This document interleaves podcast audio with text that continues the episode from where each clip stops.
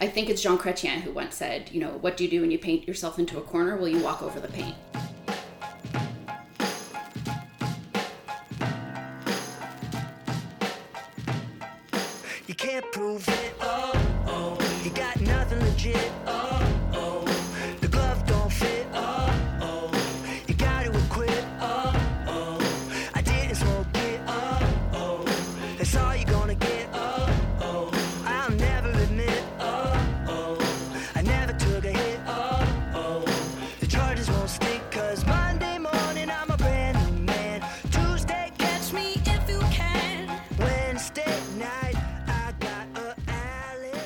To the docket, episode 109. I'm Michael Spratt.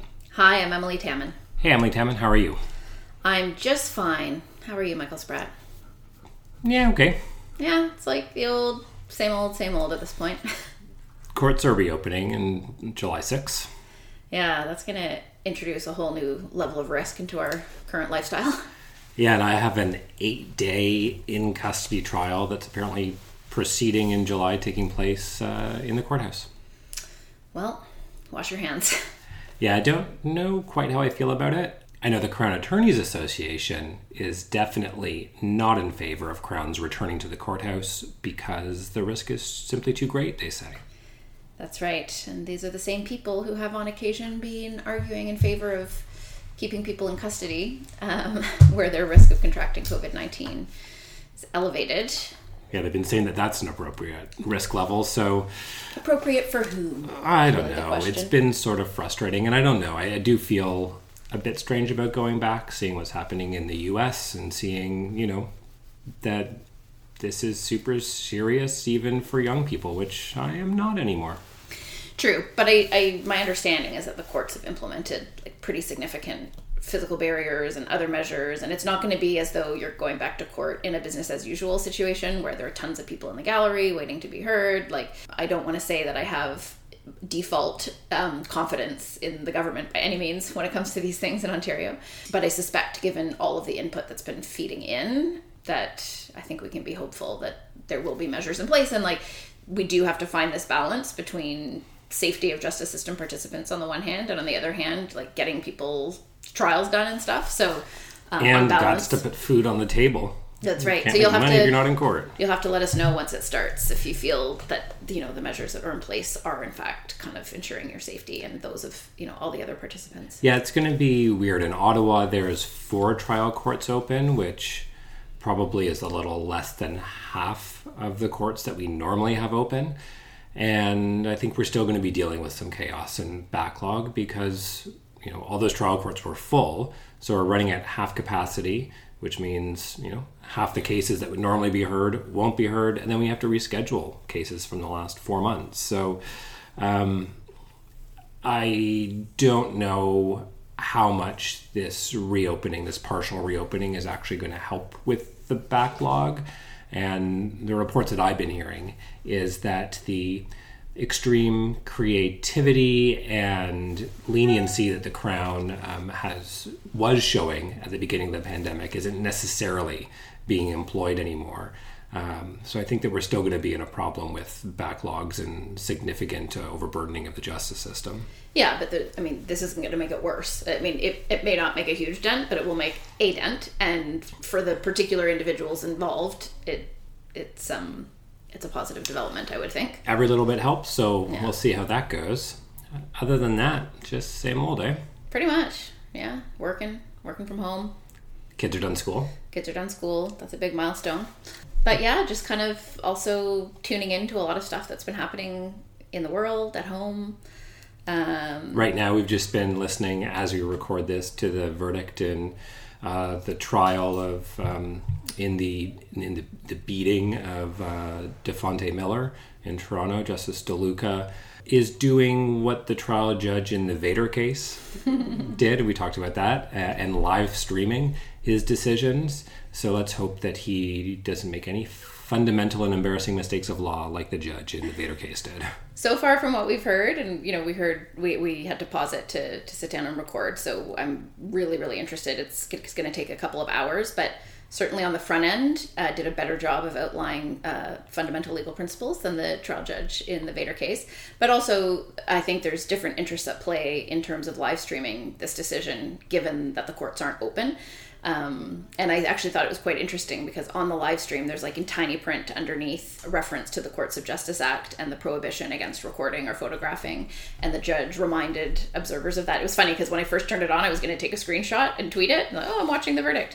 But uh, this is really just meant to facilitate access. And he says that counsel and the media can record it for the purposes of the accuracy of their reporting and stuff afterwards. Anyway, it's interesting. It, it you know, as someone who has been quite uncomfortable with the idea of cameras in the courtroom.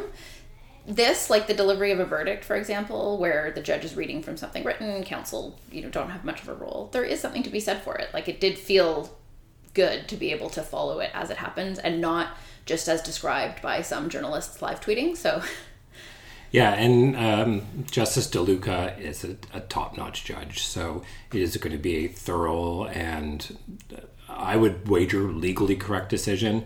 And of course, you know, just having listened to an hour of it, you can never tell which way a decision's going, which always kills me when I'm sitting there. If I'm counsel, um, I'm like, just, you know, slip me a note, pass me something, give me a out of copy of the decision so I can at least flip to the end and find out what it is because, you know, you go back and forth and you can't really tell. But this is, I think, a very important decision.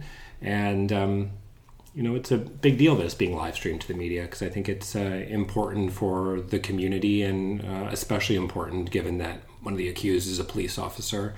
And there's obviously racial overtones to the trial given that Dafonte Miller is a young black man and um, people alleged to have have inflicted extreme injuries on him are white and one of them's police.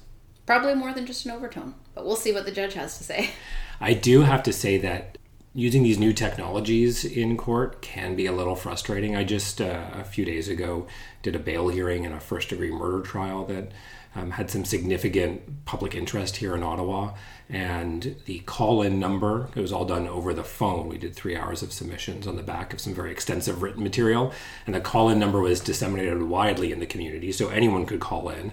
And the only thing that I'll say is for the love of God, people calling in, mute your phones and don't put the court on hold because I can't stand that. Beep beep. Yeah, we can hear your hold music. Beep, beep. It's a little bit weird that they don't have technology that allows people to like in a in a regular court proceeding in a regular bail hearing, members of the public can't speak.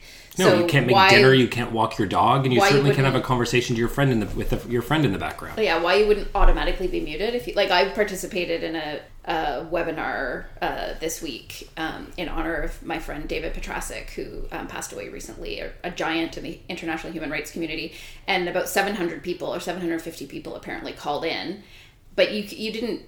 You could chat, you could ask questions by typing, but you had no option to mute or unmute your mic. You were just muted by default, and I think that would be a good practice for the courts going forward. So we have um, a very good interview with Brian Greenspan If we may say so. that we'll get to in a moment. But before we set that up and do that, there's a few things that uh, I'd like to say. Spontaneously. This episode is brought to you by Emond Publishing's Criminal Law Series, confidently navigating criminal law cases with detailed procedural and tactical guidance from subject matter experts. Each book covers a specialized area of criminal practice, written from the perspective of both Crown and defense. The series is anchored by the expertise of general editors Brian H. Greenspan, who you'll hear from in a short moment, and Justice Vincenzo Rondinelli. To learn more about the series and read a sample chapter from each book, visit emond.ca slash docket. And we have another special message as well. Of course, this is from good friend of the podcast, soulmate of the podcast, our number one fan, Peter Sankoff. Uh, before we get to Peter, I just wanted to let you know that he has uh, a seminar coming up on July 30th at 11 a.m. Mountain Standard Time. You can tell he's from Calgary. That's 1 p.m. if you're in the Eastern time zone or the correct time zone. I believe he's in Edmonton, but carry on. Oh, Calgary, Edmonton. He's in that A province. Same thing, right? They share a football team or something. That seminar is entitled "Consent and Honest Mistake, uh, Mistaken Belief in Consent." Let's get a few things straight. Peter's seminars are, I think, an excellent way for anyone involved in the criminal justice system or for people that just want to learn more about these really complicated and important topics uh, to educate themselves, especially during these pandemic times when you sort of can't hang around the courthouse with your friends you can't you know ask your senior mentors and you know can't attend conferences in person. Having these uh, seminars online is is i think a really good way to get your continuing legal, legal education in. And they're super cheap. $25 plus gst for young lawyers one to five year calls and uh, $40 plus gst for more senior lawyers I think junior or senior lawyers could definitely benefit from uh, Peter's input. Um, certainly, the Supreme Court, courts of appeal quote his work, and so it's uh, I think a, a great way for lawyers to brush up on these topics. And here's Peter to tell you a little bit more. Hello, docket listeners. My name's Professor Peter Sankoff, but you probably know me as a good friend of the podcast. Well, in addition to my visits here on the docket, I've been busy for a while with a new project. Professor Sankoff's legal seminars. Look, if you're a criminal lawyer, you've got to do some continuing legal education. And when I looked around what was available for us, most of it seemed pretty lacking. It's expensive, and worst of all, you only get to watch it once live and in person. I wanted to do something different. I think criminal lawyers have particular needs when it comes to continuing legal education. So, my goal was to put together high quality seminars on topical legal issues at a fair price. I think every lawyer, especially those today running on a tight budget, still needs to learn, and I want to help. All of my online Zoom seminars are directed to defense practice. I try to make them current and strategic. What do you need to know to do the best you can in court? And best of all, it's affordable. I keep prices low, especially for new lawyers. And if you've lost your job or can't find one because of COVID, you always get in free. Now, when you attend, you don't get a recording you can watch once or for 30 days. You get it forever. And if you miss a session, you can buy the recording at a really low price. We've got five already in our video library and more on the way. I don't know about you, but paying over $100 for a one hour CLE event doesn't really seem fair to me. Come to my seminars and learn from the experts, including me and other top notch guests, and you'll pay a lot less. You can learn more at my website, petersankoff.com slash seminars. If you want to get in on our mailing list, email Professor Sankoff Seminars at gmail.com. And next time you register for one, just mention you heard about it on the docket, and you'll get your choice of any recorded seminar in our library for free. Hope to see you online soon.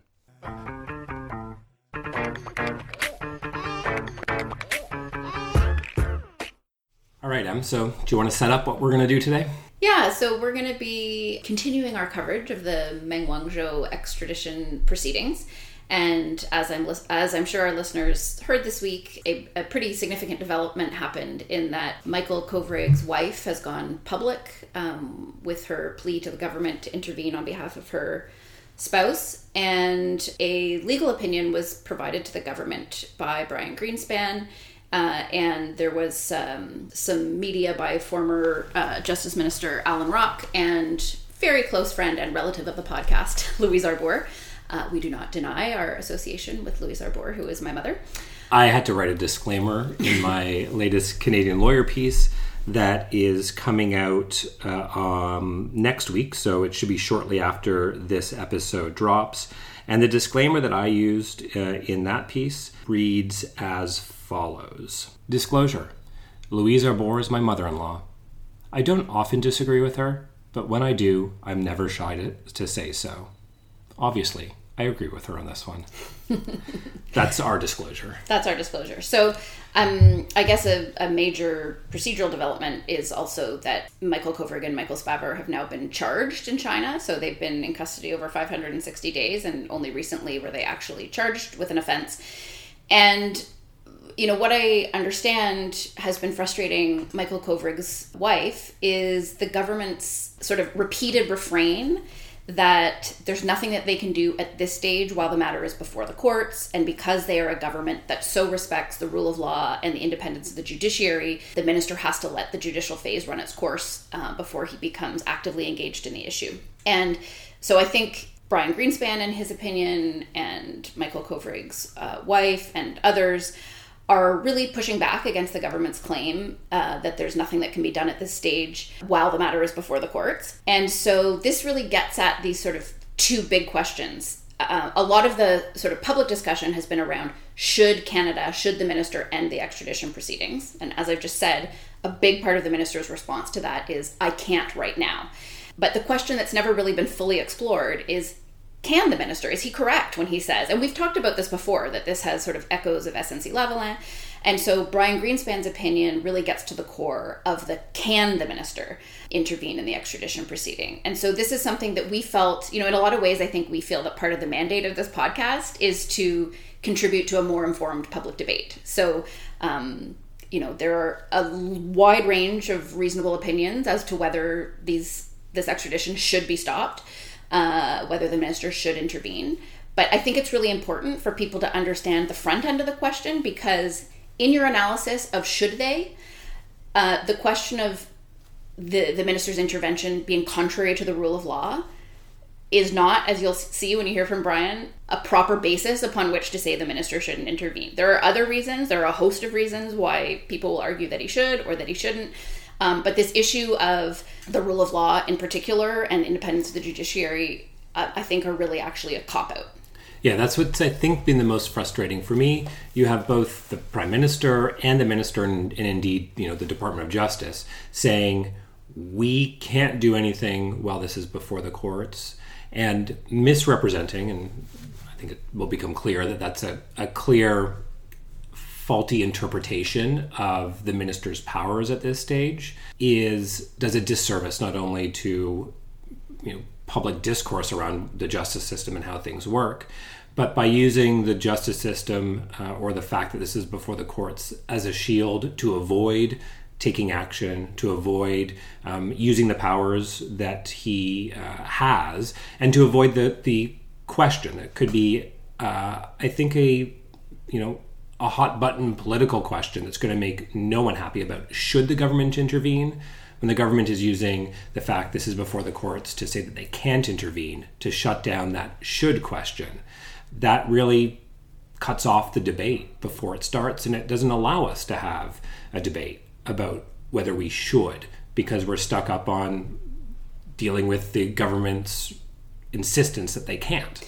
And i think also by not putting squarely on the table what the multiple considerations are for the government on the question of should it's allowing like to the extent that there has been a public debate it's really narrowly focused on this question that i think is far more narrow than the question the minister is going to have to decide which is do we want to uh, engage in a prisoners exchange? Or is it good foreign policy for canada to bend to this kind of bullying and i think it that really misses the point. Like i i would not want to be in the minister's shoes on this. That is a point. That is a question that the minister has to consider while weighing a whole lot of other issues. This is a quite a complex foreign policy issue that is much more than just our bilateral relationship with china.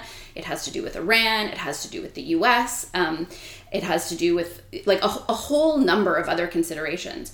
And i think it does a disservice to kind of frame it as either we should capitulate or we shouldn't to China. And so I think it, it would be nice if the minister would at least acknowledge that there's more that goes into the consideration. And the other thing that I would say is that this continual refrain that we respect the rule of law, we don't interfere with the independence of the judiciary. You know, China's not like us. We're a rule of law country and China's not China understands full well that the minister has the power to intervene at this stage. And so I actually think it's inflammatory towards China and it's not very good diplomacy, the talking points that the minister is using at this at this particular moment in time. There are other reasons he could give for not intervening at this stage, but by constantly incorrectly framing it as a rule of law issue, I think is probably really pissing off the Chinese and not in a way I don't think that advances Canada's interests in this dispute. So let's do this. Let's uh, throw over to the interview that we did with Brian, and then we'll come back briefly and address the should question, acknowledging that we're not experts in international relations, but there are a few points that I'd like to make around the should question because some of the discussion around that has been getting under my skin a little bit as well. So let's first put the can question to bed and then move on to the should question.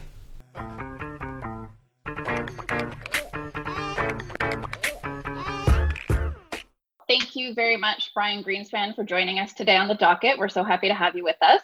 Pleasure. I mean, as we were chatting a bit before we started recording, I think we were hoping that we could just have a conversation today to help inform some of the public, public debate that's been unfolding around questions of the rule of law and extradition and the roles of the Minister of Justice on the one hand, the Attorney General on the other, and so, because I think if we're going to have a reasonably well informed public debate on these issues, it's important that we at least understand the kind of, I would say, relatively uncontentious legal elements. And then from there, we can move on to some of the other issues. So, you know, we understand that you've provided a legal opinion in relation to the, the specific question of whether the Minister of Justice has the legal authority at this stage of the proceeding to intervene to stop the extradition.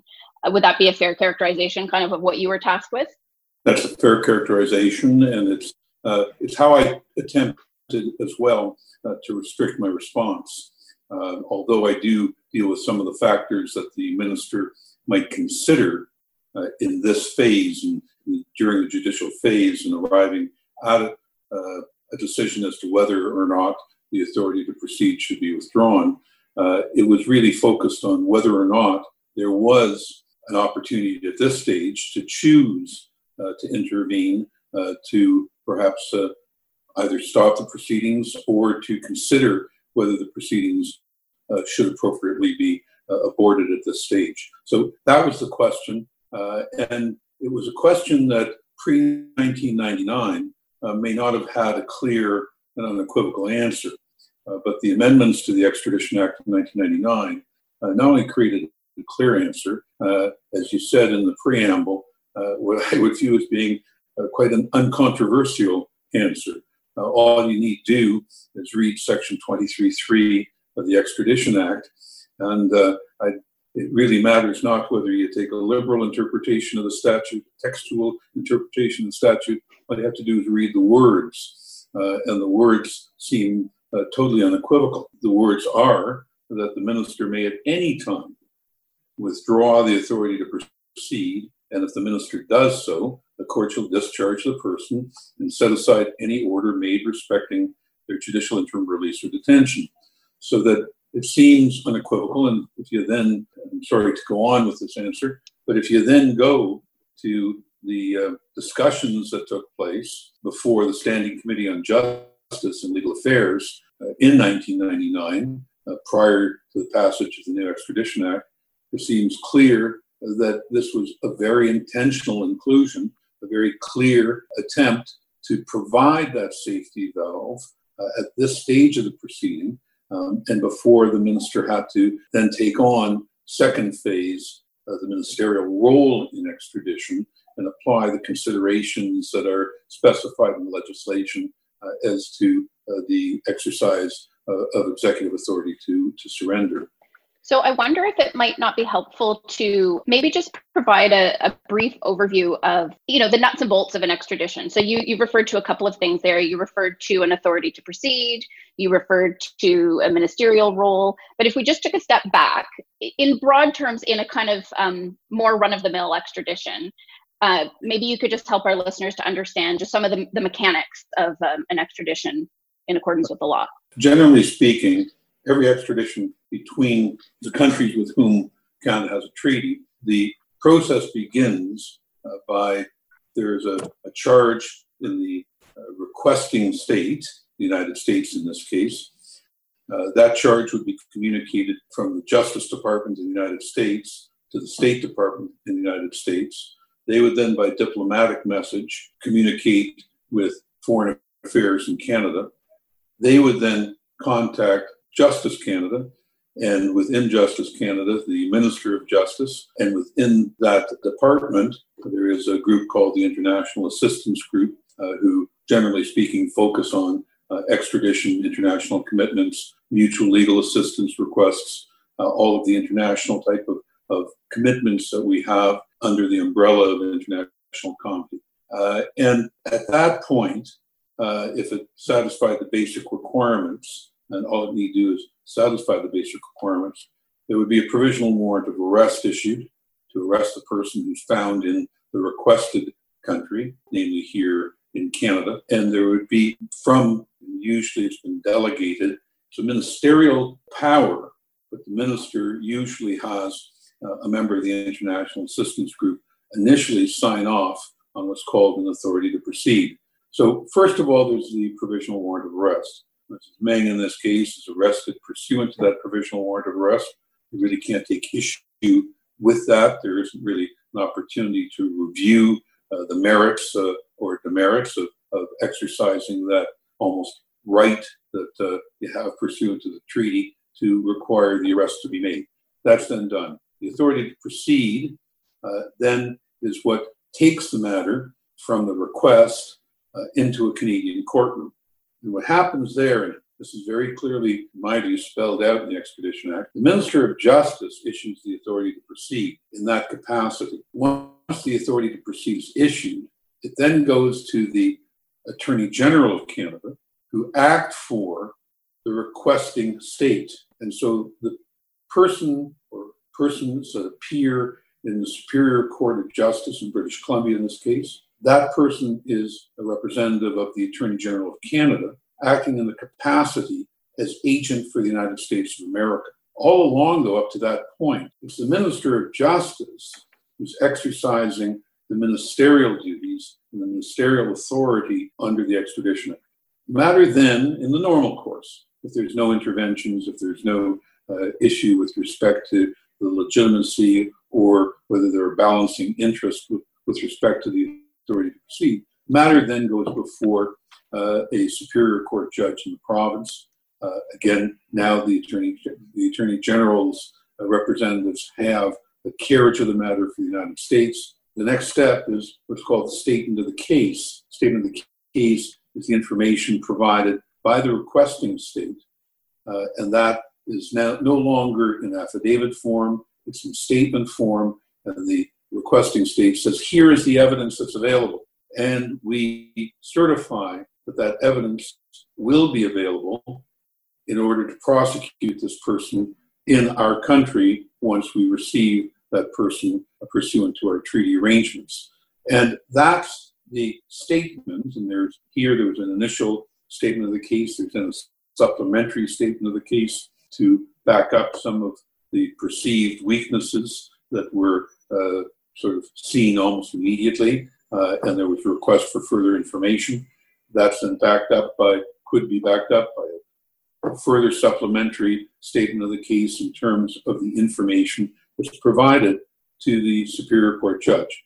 Superior Court judge, absent any contentious issues, which is not the case here because there are a whole host of contentious issues. Um, we've already passed one of them, and that was dual double criminality. Uh, as a as a preliminary issue, there are further issues with respect to potential abuses in terms of the time of arrest or other issues that are scheduled to be heard. But ultimately, in the judicial phase of the proceeding, the uh, justice has to determine on a very low standard some evidence upon which a reasonable jury properly instructed could convict. Very low standard. In 46 years of uh, practice of criminal law, I can probably count on one hand the number of times uh, that couldn't be satisfied at a preliminary hearing in cases in which I've been involved. So it's a very, very low threshold. That then, after that decision is made, what normally happens, pending the minister, minister's review of the case, what normally happens is the person who is ordered extradited appeals the decision of the justice committing for extradition to the Court of Appeal of the province. Normally, in the normal course, that appeal is held in abeyance until the minister fulfills the second portion of extradition, and that is whether or not there will be a surrender. Because that's a ministerial decision, both under the Act and traditionally uh, in extradition matters. Uh, in virtually every country after the judicial finding, then goes to State Department or Foreign Affairs or, or Justice Minister or whatever the jurisdiction has chosen to be involved in the executive decision making. That decision is made in accordance with legislated criteria.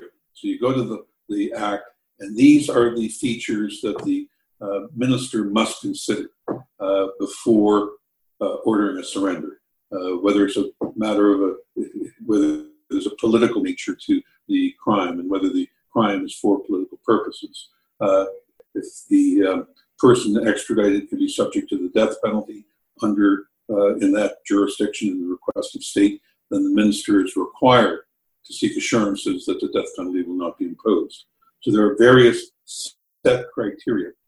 The submissions made to the minister, and they can be humanitarian submissions, they can be other submissions that are made, uh, there can be uh, some uh, issues with respect to the propriety of what might take place in foreign jurisdiction. All of those issues are brought to the attention of the minister by counsel on behalf of the person whose extradition is sought. Those considerations are in writing. There's no oral hearing. There's no uh, there's no presentation to the minister at that stage.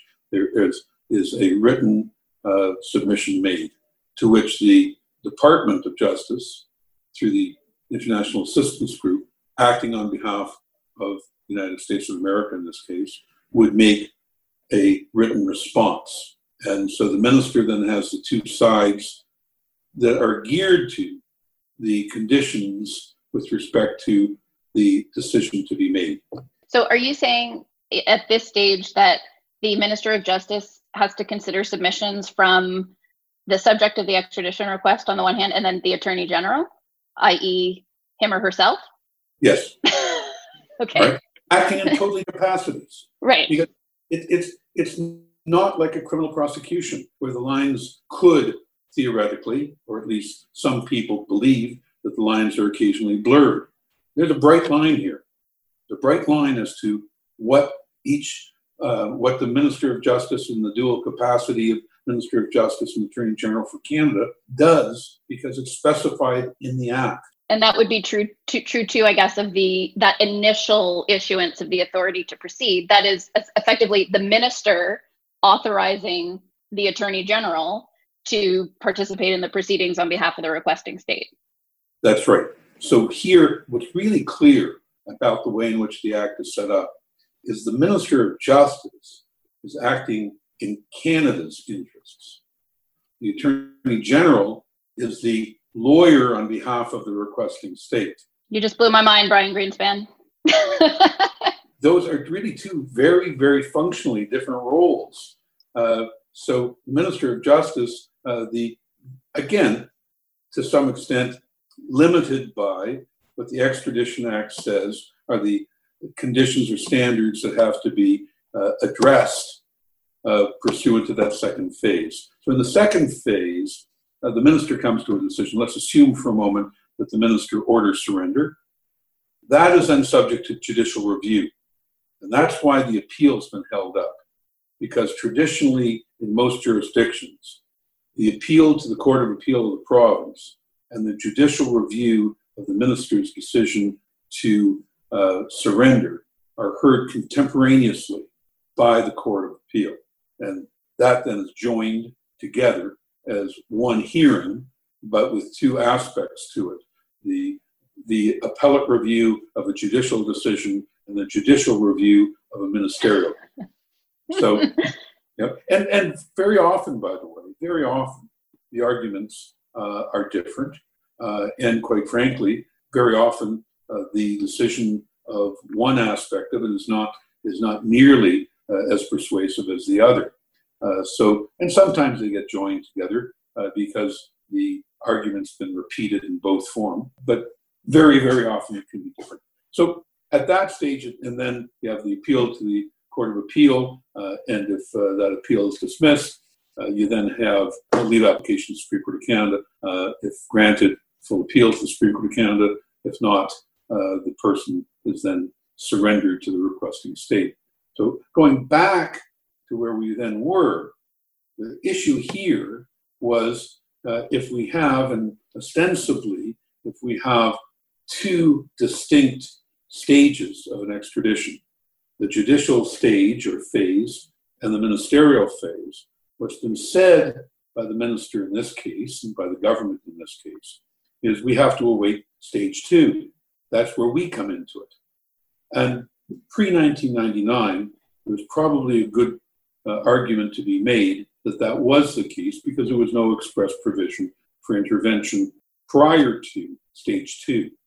But since 1999, and at the direct request of the government, the government of the day, and at the time, uh, Anne McLellan was the Minister of Justice, uh, and she went on, as you're quite aware, to write a report recently in terms of the two uh, the two roles of one person in this system, and recommended the continuation of one person acting in the dual capacity. So she was the Minister of Justice at the time uh, in 1999, and what was ordered, or what was recommended by the government and accepted by Parliament, was you would have Section 23 uh, of the Extradition Act provide an early evaluation by the government of whether or not they wanted to continue to proceed.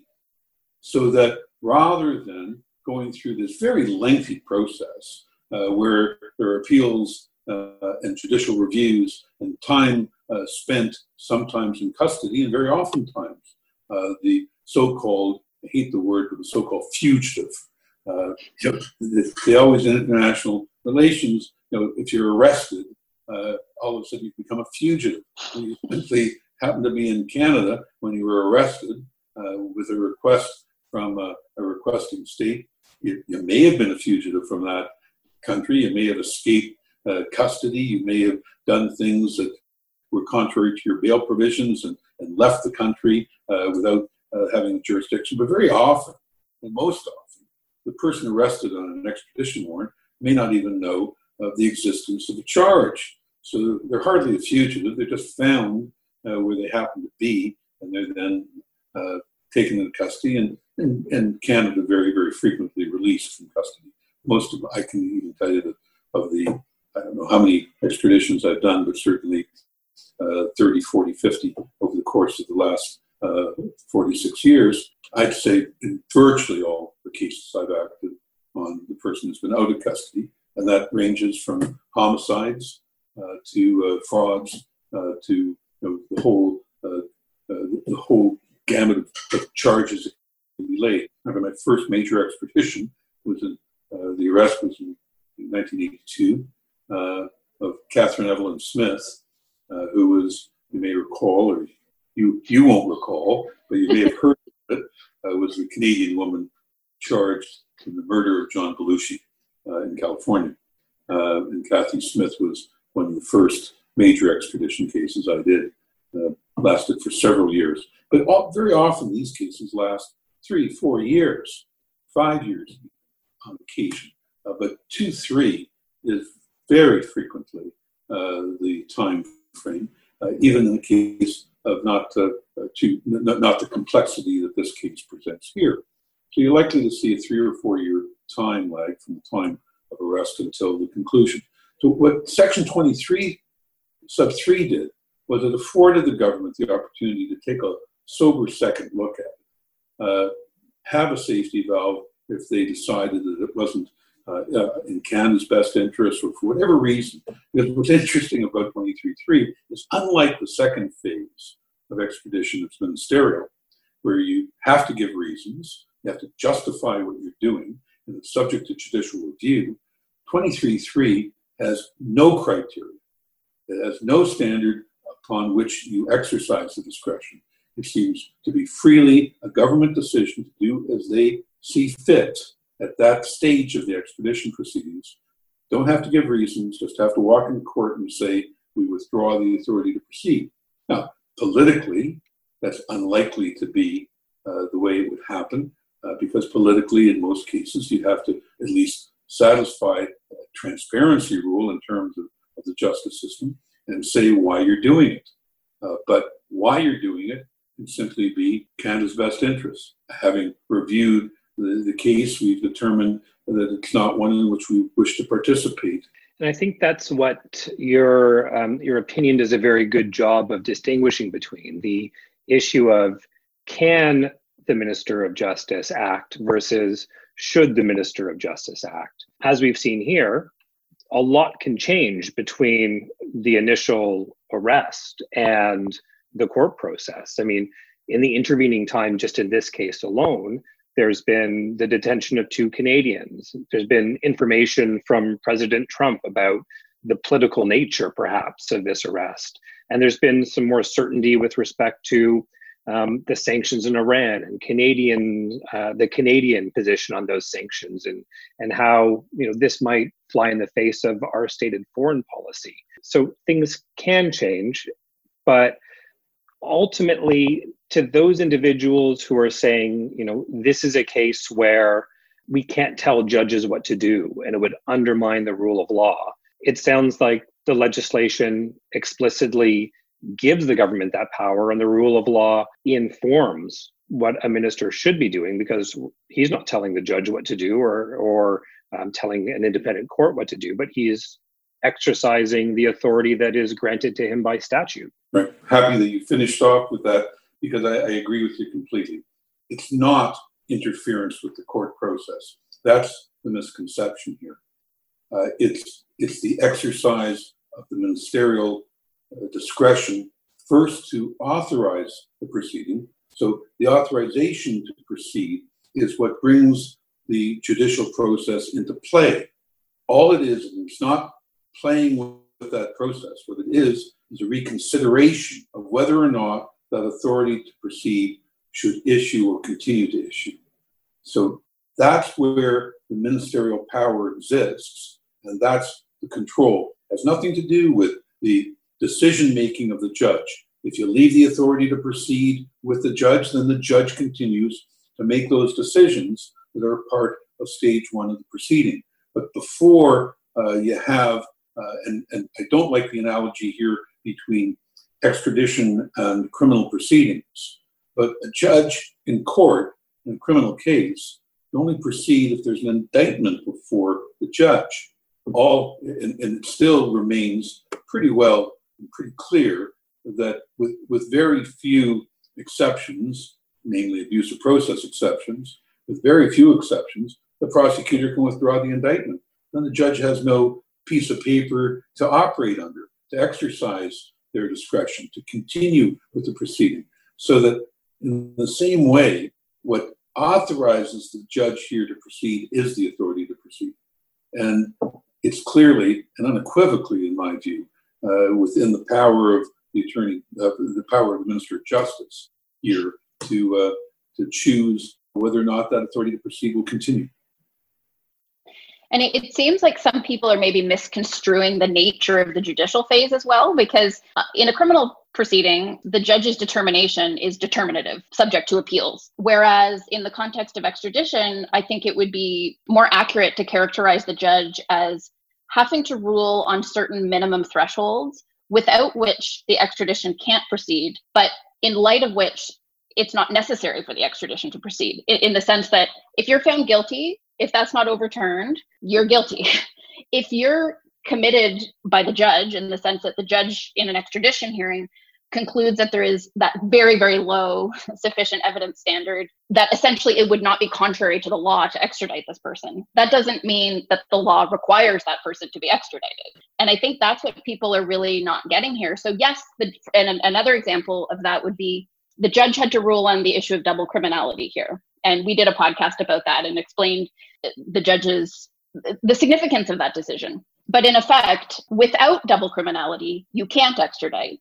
But just because double criminality has been established doesn't mean you must extradite. And so I was listening to some of the journalists' questions this week in response to your opinion and some of the other representations that have been made in public, and, and was really getting hung up on this question of, but the judge found there was double criminality. So how could you point to the Iran sanctions, for example, um, as a reason not to extradite? And I think that's again, the judge is deciding about double criminality the minister, though, has to has to look at some of those issues in the context of Canada's strategic interests and, and foreign policy. And so, just because the judge is saying that that was not a barrier to extradition doesn't mean the minister can't consider that same issue in determining whether to surrender the fugitive. That's is that absolutely correct? correct?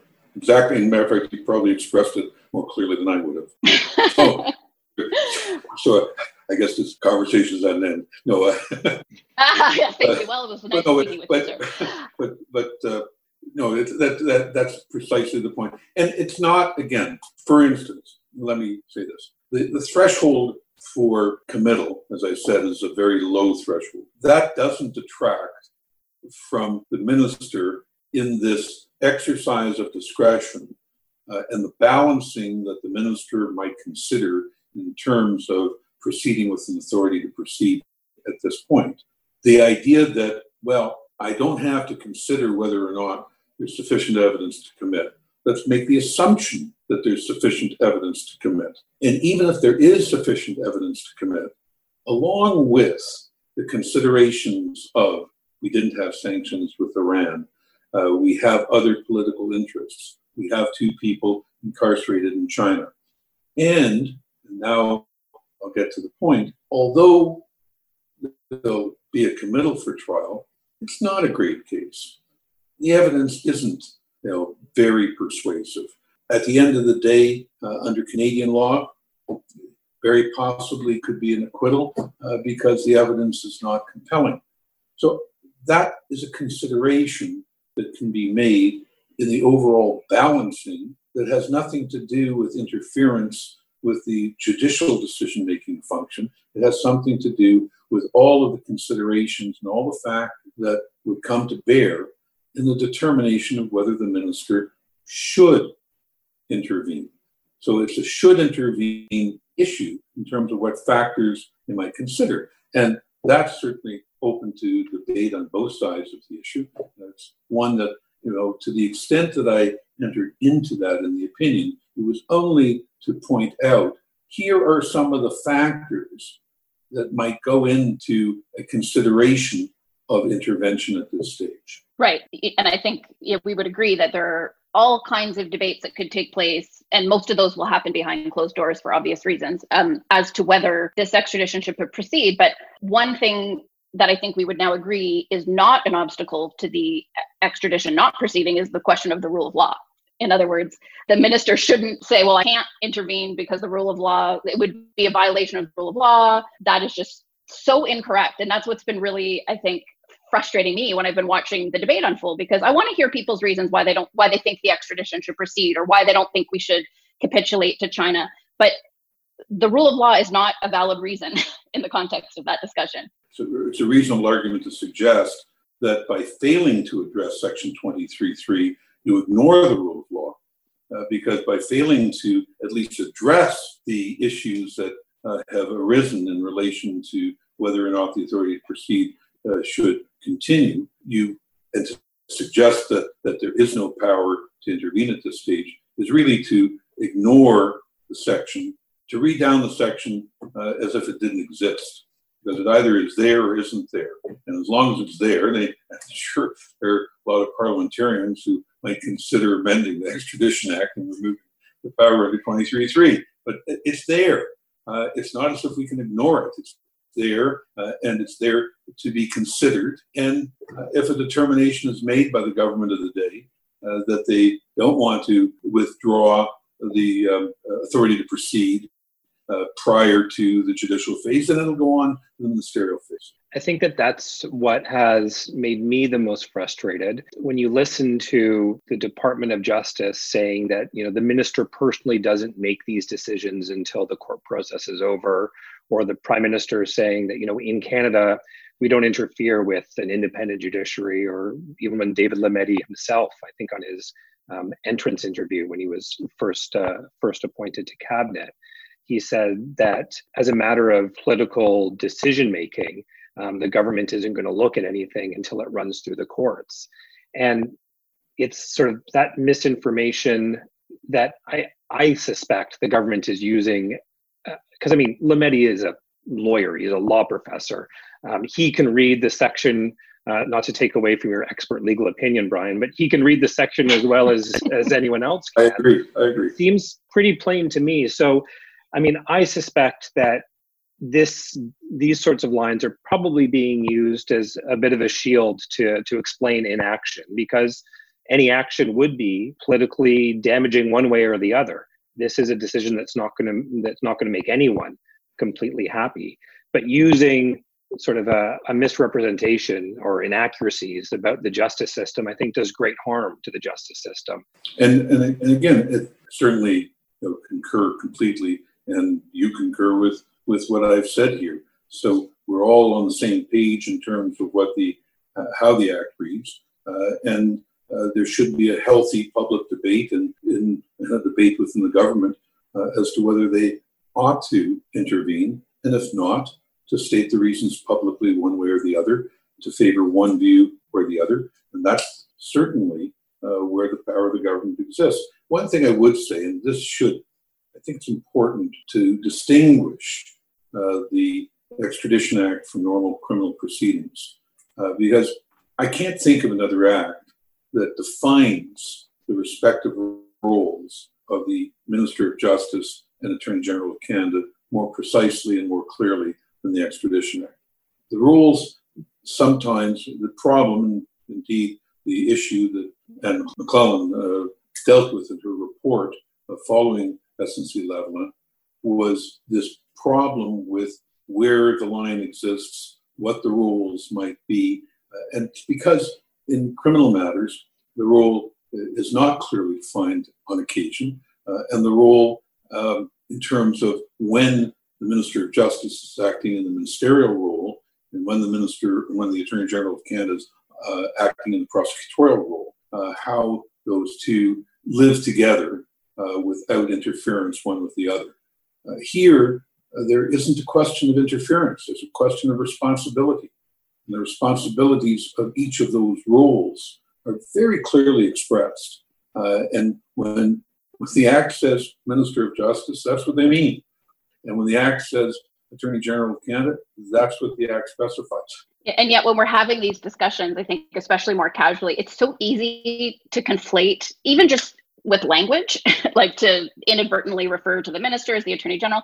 I saw today in CBC, uh, in relation to this issue, a former Supreme Court judge quoted as saying, I, I would hope before the Attorney General intervenes, he would have reasons that convince Canadians he should. So he means the minister in that case.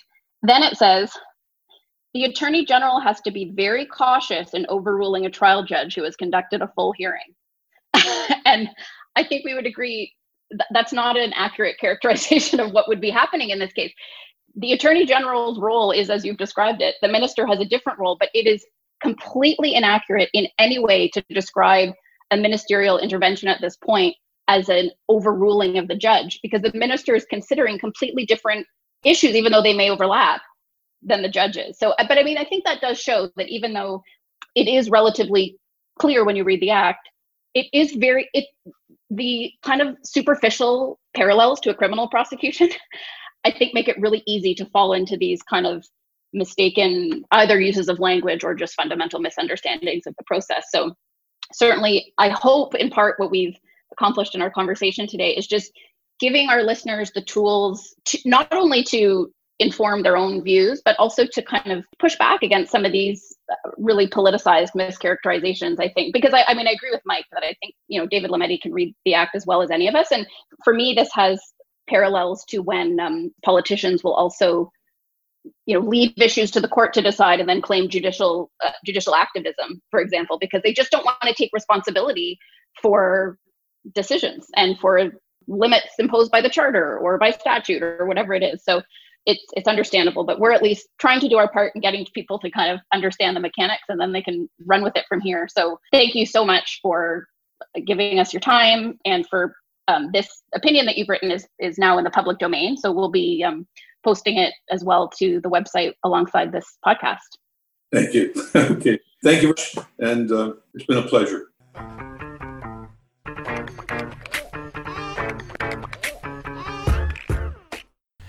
Welcome back to the podcast after that um, great interview with um, not only one of the uh, integral people involved with Emond Law Series, uh, Criminal Law Series books, but also um, the lawyer who didn't offer me an articling job. You're never going to let that go. Krongold stealing my job. but before we move on to talk more about the should question, let's do something I like to call the uh, mid roll. Maybe the end of podcast ad read. This episode is sponsored by Emond Publishing's award winning criminal law series. And do you know a book I think might be appropriate to talk about? Just pulling one out randomly. Just a random, random book. Prosecuting and Defending Extradition Cases, a Practitioner's Handbook. Now, this book is um, was published in April of 2017, so that's long before we entered into these tricky areas of double criminality and you know the minister's hands being tied. But it is also um, long after 1999 when the Extradition Act was amended to give the minister the powers that he perhaps doesn't know that he has. Yes, so to that extent, it is uh, likely very much up to date and perhaps would be a useful reference for the minister himself. Or perhaps the other former Supreme Court judge who will go unnamed, who is doing some media rounds and mixed up the minister and the attorney general, and also seemed to be repeating some of the incorrect statements that the government was putting out. So this book could benefit both prosecution, defense, and perhaps the minister and former influential public figures themselves. Agreed. For our listeners, Emond is offering 10% off titles in the series. Just visit emond.ca slash docket and enter code docket10 at checkout. So, do you want to hear my hot take on should? I do. It's a balance, right? And I think the balance tips to we should. That the minister should call this to a halt.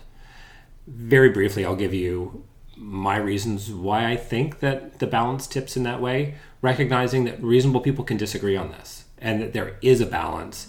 And I think, really importantly, the point that I think you made to me last night when we weren't recording, but just chatting about these things as we do in our free time, that if you look at any one of the factors and you concentrate only on that factor, then the question, the answer to the question seems clear and obvious.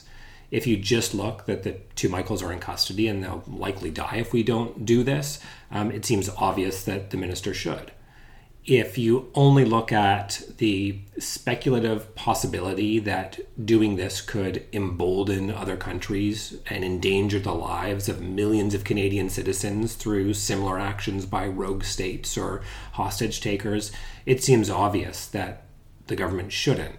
And so, just if you focus on one factor, um, I think it does a disservice to the should argument. But briefly, the Michaels, I think, likely will die if they're not released soon. Um, if this is if this continues, and I think that's what has spurred that, and perhaps being ignored by the government has spurred these advocates um, from trying to educate the government and and making their case. Beyond the Michaels, though, this is a tricky area of politics and policy, and number one, I think we need to recognize that there is obviously U.S. political interests at play here Donald Trump has repeatedly said that Meng can be used as a bargaining chip in trade negotiations.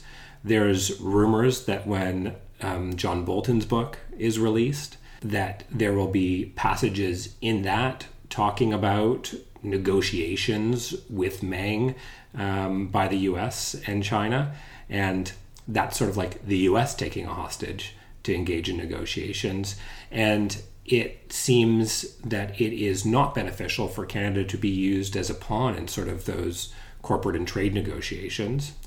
On top of that, there's the fact that these charges arise from unilateral sanctions imposed sort of in defiance of the pre-existing uh, sanctions against Iran or the pre-existing nuclear deal that Iran and and the global community, the U.S. had, um, that Canada didn't agree with. So the the very facts underlining these charges are against Canadian foreign policy, and that's a big deal as well. Of course, when you look at the other side, people might say you can't capitulate to to bullies, and China's bullying us. But we have to also look south at the border and see if we're letting the U.S. drive our foreign policy, and if we're capitulating to another bully there. And you might say that you know we shouldn't negotiate with hostage takers. That endangers Canada that endangers Canadian citizens, and this will happen again. That has been Trudeau's stated policy for a while. That policy obviously didn't stop this incident. So I think it's speculative. I think there is evidence that just if you take a hard line, it will prevent these hostage takings. And of course, we do know that Canada and other countries engage in negotiations with hostage takers all the time. Perhaps less ham fistedly and ineffectively that uh, has been done on this occasion because of you know what the what this government has done, but this is something that historically has happened, and it I think does a disservice to the actual people who are at risk here, and I think it misrepresents how precedent setting it could be to engage in that same sort of uh, engagement in, in this case.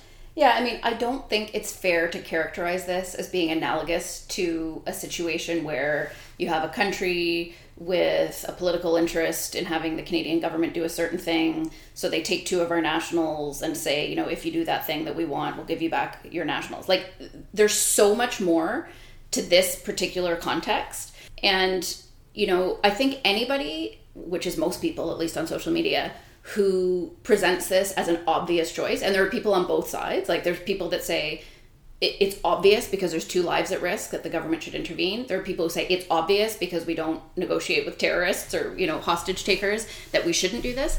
And I think anyone who's casting this as an easy decision is, as you've said, focusing too much on one factor and not properly recognizing that the minister has a number of competing interests to to weigh.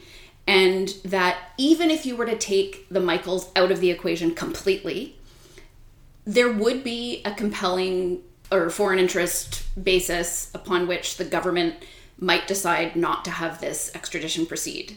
So that you know even this this is not purely a tit for tat hostage negotiation.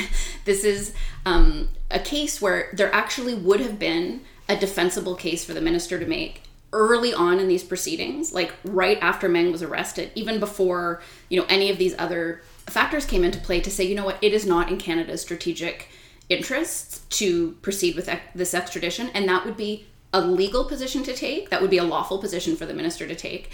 I think the real problem is that because they didn't act sooner, and I suspect a big part of the reason that they didn't want to was because the NAFTA negotiations were ongoing. So at that time, the most compelling argument not to intervene was our relationship with the United States.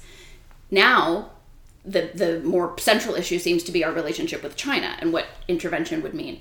But I think they've really painted themselves into a corner because I think a lot of the considerations that we would say, you know, might militate in favor of intervening, number one, their repeated refrains about judicial independence and, you know, all of those issues make it very difficult for them to now totally backtrack on that and intervene, having said multiple times how improper it would be. So, in a lot of ways, they've painted themselves into a corner. I think it's Jean Chrétien who once said, you know, what do you do when you paint yourself into a corner? Well, you walk over the paint. You know, you suck it up. You made a mistake. But in a case like this, there are a lot of implications to sucking up that mistake and changing course now, um, which complicate the weighing of the multiple, you know, different interests that are at stake here. So, in a lot of ways, I think this comes down to a case where there probably is nothing that they can do at this point, or at least nothing that they'll be willing to do. They're not going to be willing to pay the political price, not only domestically, but also in terms of um, international relations. But I do think they need to be held accountable for the fact that they really screwed this up, like royally. And whether it's because of the NAFTA negotiations, whether it's because they were advised that they really thought the judge would find that there was no d- double criminality, and so that would just end the proceeding without them having to make a decision. But the reality at this point is that to allow the judicial phase to fully run its course, as Brian Greenspan explained, could take multiple years. And there's a very high likelihood that the two Michaels will no longer be alive at that point. And so the government really has to consider if that is one of the factors that they're willing to weigh they need to give it a little bit of extra precedence given the timing issue. So, I mean, I'm just really frustrated by the the thinness of kind of the justifications that people are putting forward for their very strong held views on either side. I don't think it's an easy decision. I'm not sure what decision I would make in the minister's shoes, but I also think it's interesting because one thing we haven't referred to is also this letter that was sent to the prime minister by 17 former diplomats, including 19. 19, including foreign ministers, both liberal and conservative, including ambassadors to the United Nations and to the United States, including a former deputy secretary, secretary general of the United mm-hmm. Nations, all of whom are arguing that in their consideration of all of these different factors and in their weighing, their view is that it actually weighs in favor of intervening to end the extradition. So, like, these are people with significant experience in international relations and diplomacy. And so, I think a lot in the public and even in the media are being pretty quick to dismiss their views. These are people who understand the extent of the different factors that the government has to weigh here. And they still, they're not just saying, yeah, on balance, we should do a tit for tat prisoner exchange. Like, no, they these are people that un- have a sophisticated understanding of foreign policy, much more so than most of us, including me and including you. so, um, and I'm not saying that that means that they're right, but I do think it's interesting how dismissive people are willing to be of that view. And basically, what they're saying is, well, then Canadians abroad will be like they get that they get that that's one of the things that the government has to consider, and despite that, it's still their view. And so, and that's speculative that that other Canadians could be put at risk. That's I mean, it's speculative, but it's. I mean, it, really, I mean, but we've engaged in in in negotiations of this type where there has been sort of either economic or physical hostage taking. And does it happen every day? No. Is this a very unique case? Yes. So it is speculative. We don't know that that will be an outcome, but what we do know is that there are two Canadians now who are in custody. That's true. I mean, I think I agree that that is being given a li- probably a little too much weight in terms of you know the frequency with which that happens but it does happen and i it's not speculative in the sense that it's pulled out of thin air i mean this is a well understood potential downside of paying a ransom if, if that's what you want to consider this to be so i don't think it's like you know out of thin air that that would be something putting forward. But you're right that it's you know future question mark how many people. And also the fact that there's nothing if if this matter doesn't get resolved there's nothing stopping china from grabbing more canadians not just in the future but in the context of this particular dispute.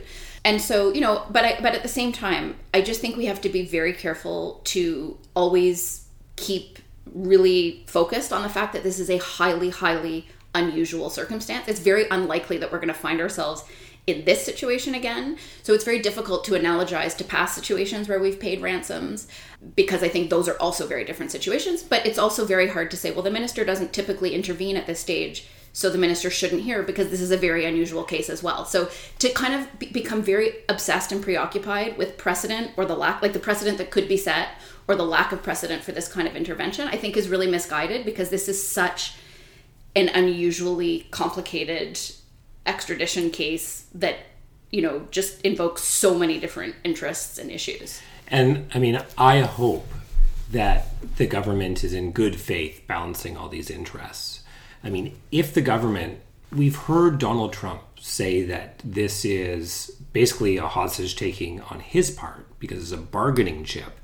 And if the government ha- is not just being used by Trump administration to get to that goal, but is being complicit in that, like knows that that's what he's doing, then I think that that could change the flavor as well. So, apart from the balancing that we're doing in the should, I think when you look at the political side, there may be more information that the government knows that they're looking at sort of optics and political calculate, calculus domestically based on information that they may or may not have from the United States. And you know, maybe we'll find out more when Bolton has his book come out or after there's more reporting. But I think that that's something to keep an eye on as well. But I think you're right. I think that the government perhaps in their their any decision that they make is going to anger some people. It's either going to anger China, it's either going to anger the US. It's going to displease those who who, you know, want some negotiations um, it's going to displease those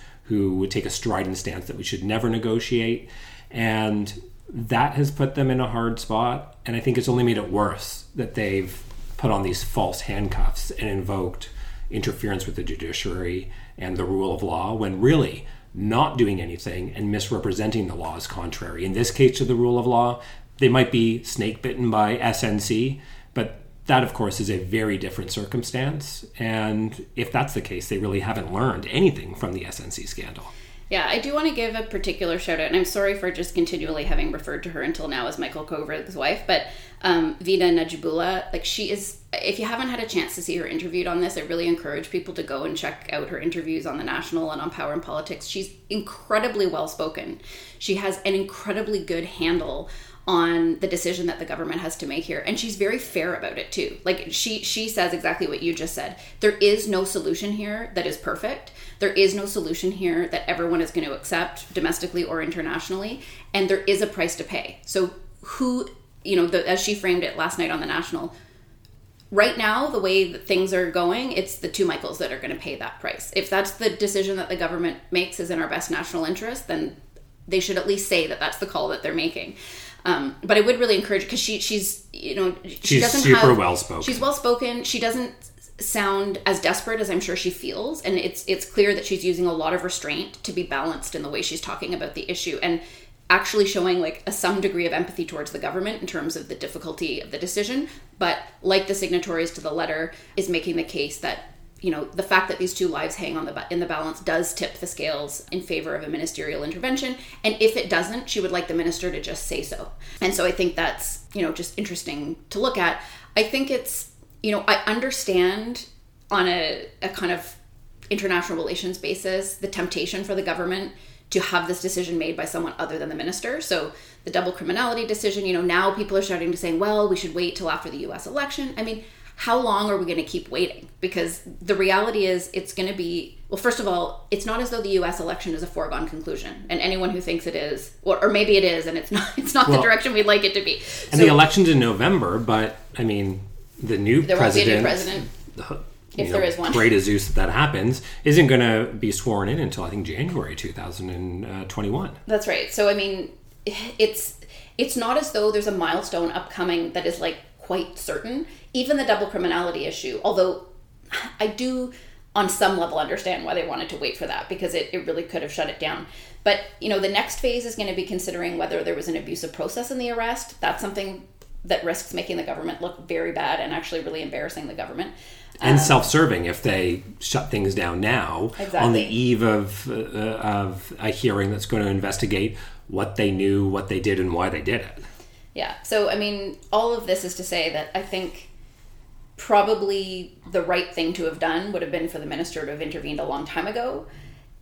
All of that weighing and balancing is different now than it was then, and just by virtue of the repeated talking points and just the change in circumstance. So, what might have seemed like a, an overwhelming case several months ago, now because of their own miscalculations, I would say, it is a much more difficult thing, and not only for partisan political reasons, but also for you know international relations reasons and others. So you know, I, I think it's it's just like a really unfortunate situation, and listening to the description of the conditions that these men have been held in, and and how hopeless they must be feeling.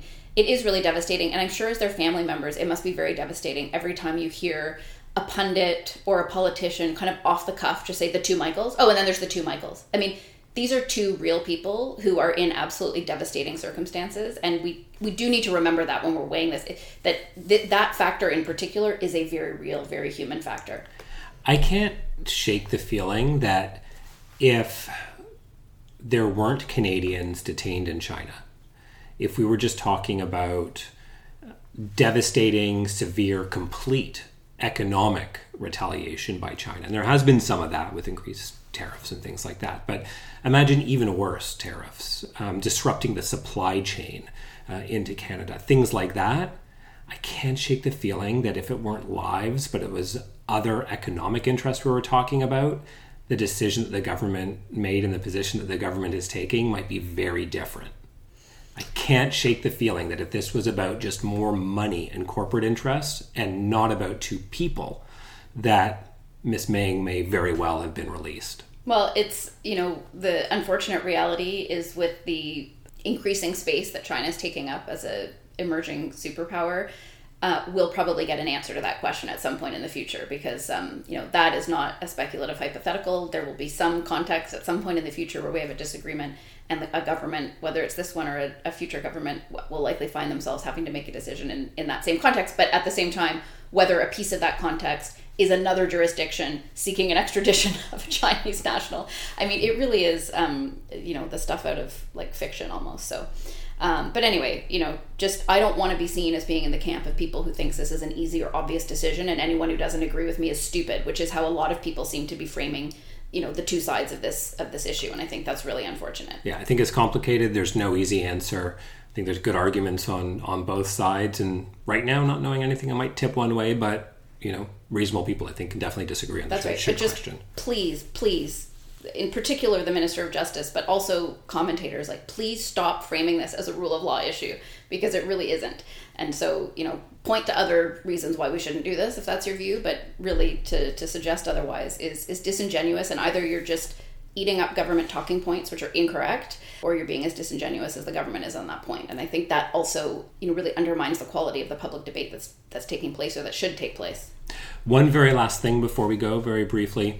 You might be listening to this and say, wait a second, I remember the docket episode, and I remember the stuff that uh, Michael Spratt wrote about how su- former Supreme Court judges should not get involved with, you know, offering the government opinions and, and providing public commentary on things. Remember when I, when I wrote that? We talked about that? i do Uh, that was in the context of SNC, of course. And then that same person, this hypothetically unreasonable person, might say, and wait a second, former Just, Supreme Court Justice Louise Arbour weighed in on this. She's been on the uh, talking and doing interviews on this. She um, authored a memo with Allan Rock that was sent to the government on this. Um, aren't you being a little hypocritical to give her a pass?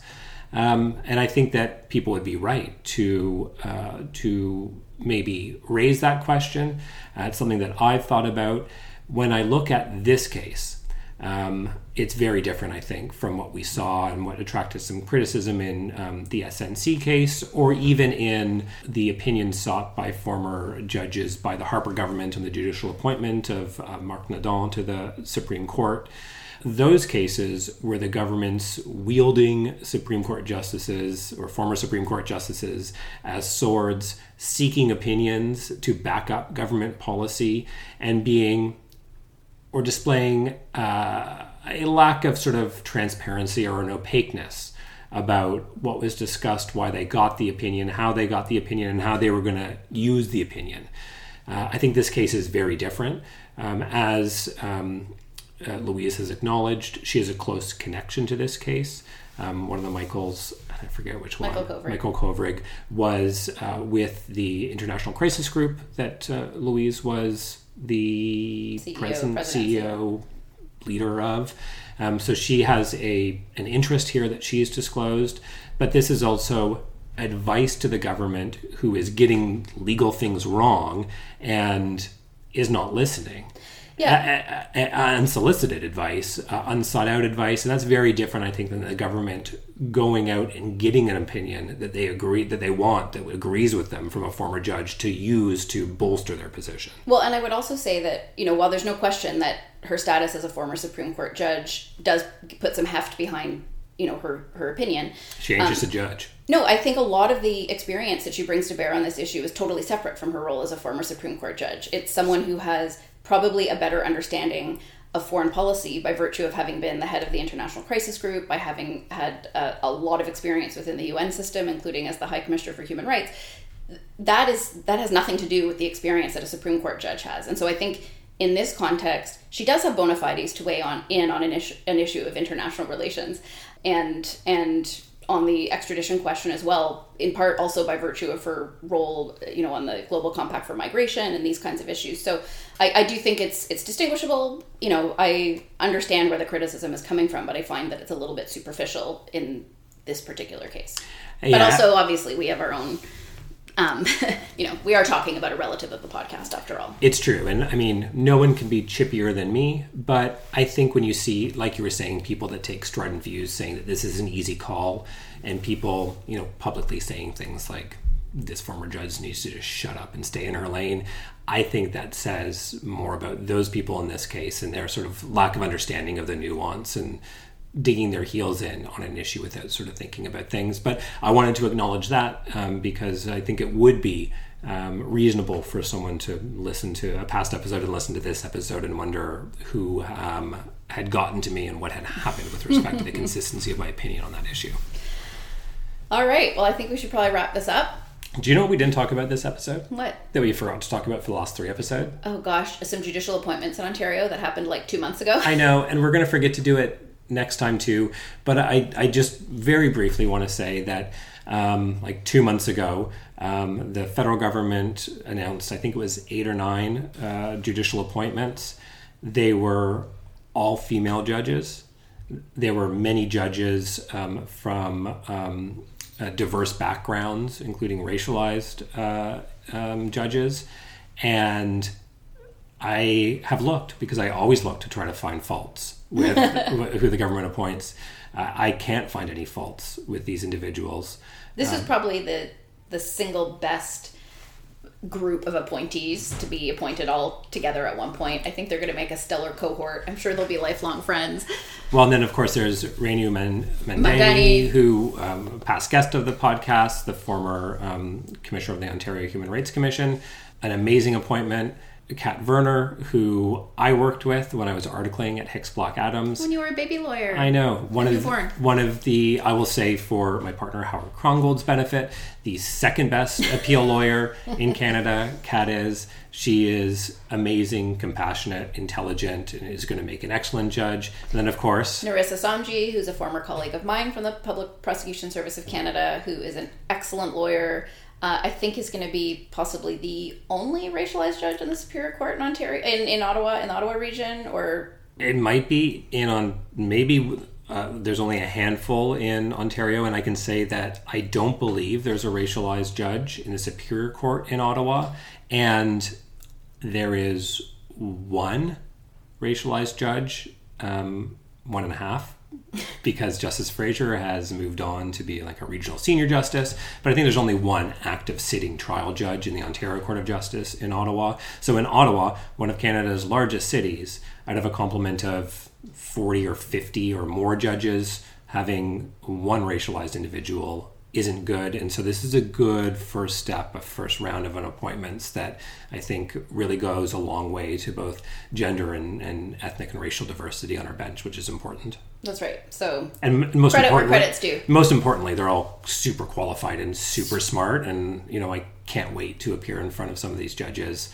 Uh, the only the only um, criticism I would make, or the only tinge of sadness I felt, was in no longer having these excellent lawyers at the bar doing the good work that they were doing. Because really, I mean, this is these were some exceptional appointments, so it's really thrilling to see that. And um, congratulations, your honors. well deserved. okay, with that, I think we're officially done. Done. All right. Uh, thanks for listening. Thanks for listening. See ya. Thank you to Jeremy Fisher for allowing us to use his awesome song Uh Oh as our introduction music. You can check out more at the podcast page at michaelspratt.com or you can subscribe to the docket on iTunes. If you like it, spread the word. You can follow Emily on Twitter at Emilie Taman and you'd follow me on Twitter at mspratt. Thanks for listening. You can't prove it. Oh, oh. You got nothing legit. Oh,